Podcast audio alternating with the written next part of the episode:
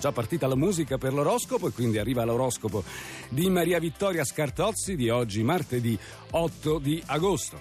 Leone, vi fermate perplessi e pensosi, ma meglio, con questo plenilunio non dovreste esporvi, se no diventate pelosi.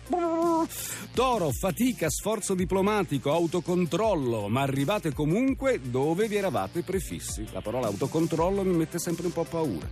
Scorpione, non proiettate all'esterno quello che è una problematica tutta vostra, una difficoltà creata e ingigantita da voi.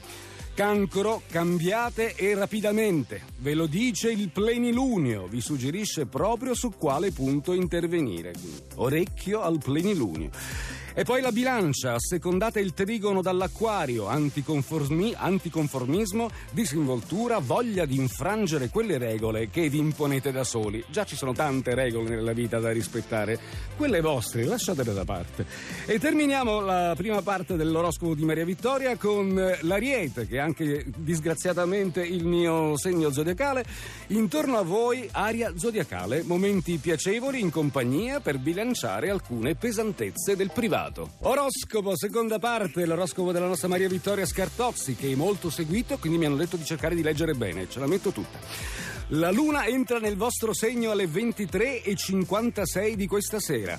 E intanto sale il romanticismo. Sale adesso e poi c'è questo vertice intorno alla mezzanotte, quindi buon divertimento.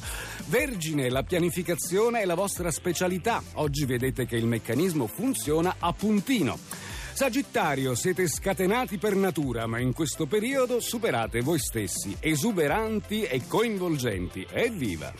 Acquario, la luna è sempre nel vostro segno ma sta diventando calante, vi aiuta a sbarazzarvi definitivamente di un problema. I gemelli, con i sestili da leone, siete costretti ad essere sinceri e spontanei, cosa che non accade tanto di frequente. Ah sì, i gemelli non lo sapevo questa cosa. Non c'è, tu sei gemelli, vero Cucchetti? Mmm.